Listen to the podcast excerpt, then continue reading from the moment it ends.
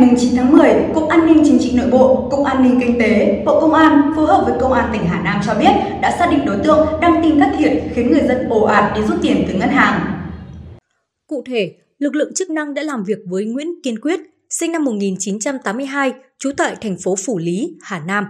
Quyết là đối tượng đã có hành vi sử dụng tài khoản cá nhân trên mạng xã hội Facebook, đăng tải, bình luận thông tin thất thiệt, gây hoang mang dư luận – tạo tâm lý bất an về việc người dân đồng loạt rút tiền tại các ngân hàng. Đối tượng này sử dụng tài khoản cá nhân trên mạng xã hội, đăng tải, bình luận thông tin thất thiệt, gây hoang mang dư luận, tạo tâm lý bất an với việc hàng loạt người dân rút tiền tại các ngân hàng. Từ đó, tác động xấu đến hoạt động của các ngân hàng và tình hình an ninh, trật tự xã hội. Qua làm việc, Nguyễn Kiên Quyết đã thừa nhận hành vi tự ý soạn thảo, đăng tải, bình luận thông tin thất thiệt nói trên. Hành vi của Nguyễn Kiên Quyết là vi phạm pháp luật, Công an tỉnh Hà Nam đang củng cố hồ sơ để xử lý nghiêm theo quy định. Liên quan đến việc trên, mạng xã hội lan truyền thông tin tiêu cực về ngân hàng thương mại cổ phần Sài Gòn SCB dẫn đến hiện tượng một số người dân rút tiền chưa hạn. Ngày 8 tháng 10, Hiệp hội Ngân hàng Việt Nam đã có khuyến cáo người dân cẩn thận trọng với các tin đồn không đến rút tiền trước hạn, tránh ảnh hưởng đến quyền lợi của người gửi tiền. Cũng theo Hiệp hội Ngân hàng, đây không phải lần đầu tiên xảy ra tin đồn tiêu cực về ngành ngân hàng. Tuy nhiên, các giải pháp điều hành của ngân hàng nhà nước và các cơ quan quản lý nhà nước trong thời gian qua cho thấy hệ thống các tổ chức tín dụng hoạt động ổn định, an toàn. Tại buổi họp báo chiều ngày 8 tháng 10, tổ chức ở thành phố Hồ Chí Minh do Ngân hàng Nhà nước chi nhánh thành phố Hồ Chí Minh phối hợp với Sở Thông tin Truyền thông thành phố tổ chức. Ông Hoàng Minh Hoàn, Phó Tổng Giám đốc phụ trách điều hành SCB khẳng định đã kiểm soát tình hình, thanh khoản của ngân hàng đang được giữ ổn định. Ngân hàng đảm bảo quyền lợi và lợi ích của người gửi tiền đúng theo quy định của pháp luật.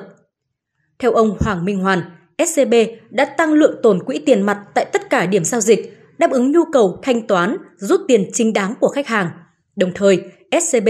tăng cường lượng tiền gửi tại ngân hàng nhà nước, đảm bảo nhu cầu thanh toán liên ngân hàng từ SCB qua ngân hàng khác và ngược lại. Trong hai ngày qua, lượng khách hàng đến các điểm giao dịch của ngân hàng rất đông. Có nhiều khách hàng rút số tiền lớn không báo trước. Do đó, SCB cũng đã tăng cường nhân sự, đồng thời nhờ sự hỗ trợ của các cơ quan địa phương theo hướng dẫn của ngân hàng nhà nước để phân luồng, sắp xếp khách hàng giao dịch ổn định, trật tự. Theo ông Hoàng Minh Hoàn, ngay sau khi cơ quan cảnh sát điều tra của Bộ Công an có quyết định khởi tố vụ án và khởi tố bị can đối với bà Trương Mỹ Lan vì tội lừa đảo chiếm đoạt tài sản liên quan đến việc phát hành mua bán trái phiếu của công ty cổ phần tập đoàn đầu tư An Đông. SCB đã thực hiện ra soát và khẳng định công ty An Đông không phải cổ đông của SCB. Bà Trương Mỹ Lan không giữ chức vụ quản lý và điều hành tại SCB, do đó không ảnh hưởng đến hoạt động kinh doanh bình thường của SCB. SCB cam kết ngân hàng có đầy đủ giải pháp, nguồn lực để bảo đảm quyền lợi và lợi ích của người gửi tiền cũng như quyền, lợi ích của đối tác và khách hàng của SCB theo quy định của pháp luật. Tại buổi họp báo, ông Võ Minh Tuấn, giám đốc ngân hàng nhà nước chi nhánh thành phố Hồ Chí Minh cũng cho biết, hiện SCB hiện đang hoạt động bình thường và ổn định phía ngân hàng nhà nước khẳng định có biện pháp đảm bảo hoạt động liên tục của SCB, lợi ích hợp pháp của người dân sẽ được đảm bảo.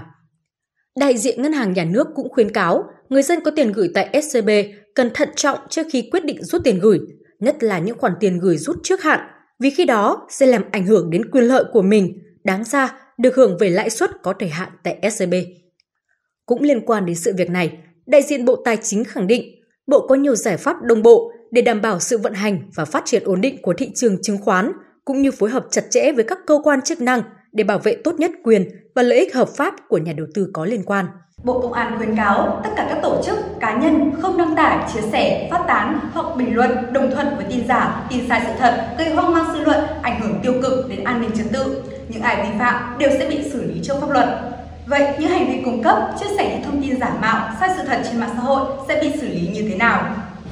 Về quyết định xử lý hành vi cung cấp, chia sẻ thông tin giả mạo, sai sự thật trên mạng xã hội, Bộ Công an cho biết, Điều 101 Nghị định 15 năm 2020, Nghị định Chính phủ của Chính phủ quyết định xử phạt vi phạm hành chính trong lĩnh vực bưu chính, viễn thông, tần số vô tuyến điện, công nghệ thông tin và giao dịch điện tử được sửa đổi bổ sung một số điều bởi Nghị định số 14 năm 2022, Nghị định Chính phủ ngày 27 tháng 1 năm 2022, quy định phạt tiền từ 10 triệu đồng đến 20 triệu đồng đối với hành vi lợi dụng mạng xã hội để cung cấp, chia sẻ thông tin giả mạo, thông tin sai sự thật, xuyên tạc, vu khống, xúc phạm uy tín của cơ quan, tổ chức, danh dự nhân phẩm của cá nhân. phạt tiền từ 20 triệu đồng đến 30 triệu đồng đối với hành vi tiết lộ thông tin thuộc danh mục bí mật nhà nước, bí mật đời tư của cá nhân và bí mật khác mà chưa đến mức truy cứu trách nhiệm hình sự.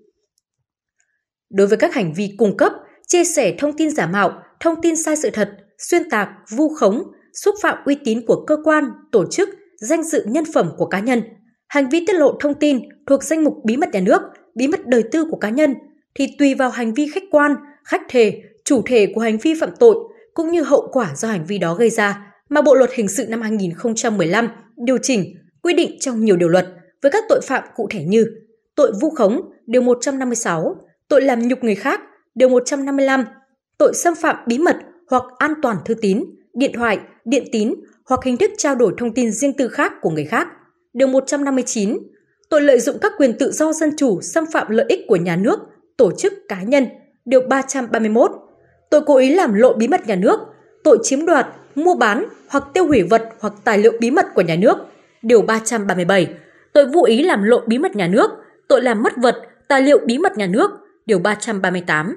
tội cố ý làm lộ bí mật công tác, tội chiếm đoạt, mua bán hoặc tiêu hủy tài liệu bí mật công tác, điều 361.